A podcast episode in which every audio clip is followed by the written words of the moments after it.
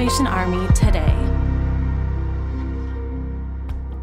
The Salvation Army in the UK and the Republic of Ireland's Big Collection is a fundraising challenge for members, friends, and volunteers of Salvation Army churches to raise money for local community programs.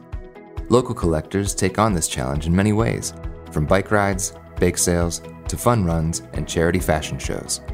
In previous years, Corps officers and church members would collect door to door or hold street collections for the Big Collection, with all funds going towards the Salvation Army's support services. All donations to the Big Collection directly support the Salvation Army's work to care for people who are vulnerable or in need.